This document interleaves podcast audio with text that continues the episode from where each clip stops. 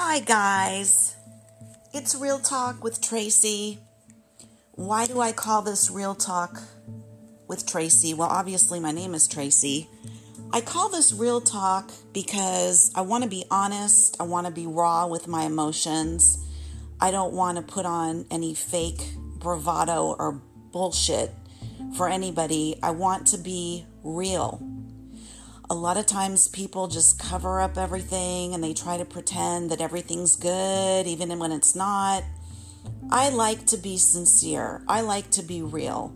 That's the only way that you can really connect with your emotions and yourself and other people is to be real. So, here goes is a topic for me that's extremely hard. Ah, the topic is Mother's Day. For many people, this is the happiest day of the year, and I envy it. I appreciate it for other people, but I'm not included in this. Unfortunately, with my story, I don't have happy Mother's Days. Mother's Days for me are very painful on many different levels. I don't want to be a Debbie Downer.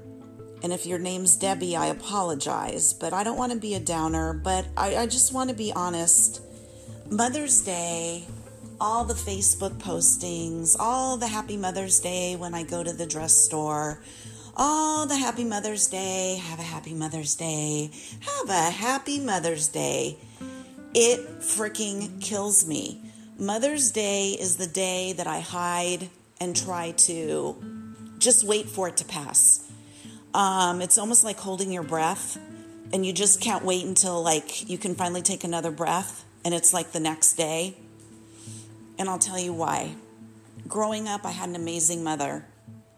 She was beautiful. She was elegant. She reminded me of Marlo Thomas. I loved and idolized my mother so much. I wanted to grow up, I wanted to be my mom. I thought she was the best. And for many, many years, guys, she was the best. Until her husband left, she had a nervous breakdown. She started drinking excessively and taking drugs, and she became my monster. If you're talking about flipping a coin from one side to the other, I did not know who she was. I did not know this person anymore. She became a nightmare.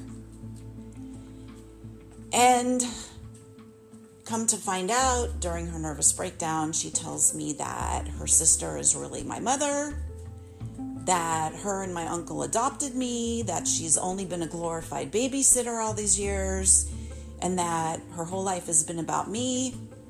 And now everything's going to be about her, and it's her turn, and that's just how it's going to be. And she became like, Did you ever see the movie Mommy Dearest? I thought that movie was a joke. My situation was much worse. And without going into huge details, I will tell you that I was close with my teachers at school. I was in gifted classes for gifted students, even though I have dyslexia and I struggle with my grammar and spelling. I was gifted. And so I was in special classes and I was tight with my teachers and counselors and people at school. And I put myself into a foster home with their help my aunt, that was my biological mom, uh, gave me up when I was 18 months old. Her husband, my biological dad, left. And she was 12 years younger and not really prepared uh, to raise a child. And her older sister really wanted me. Um, she really had trouble bringing a child uh, through a pregnancy to have her own child, and she really wanted me. I think she even named me. So they were both very toxic people. my biological mom is a very good, was a very good hearted person, but she was also a very troubled person.